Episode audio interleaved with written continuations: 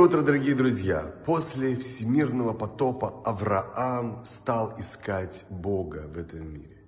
Всевышний сделал его родоначальником еврейского народа и отправил жить в святую землю, в Израиль. «Лех леха», он сказал ему, «вернись к себе». Это призыв, который обращается к каждому из нас, ведь каждый из нас имеет внутри своей души частицу Бога. И все, что мы делаем в нашей жизни, это ищем самого себя, ищем свое истинное «Я», ищем свою эссенцию, ищем свою связь со Всевышним.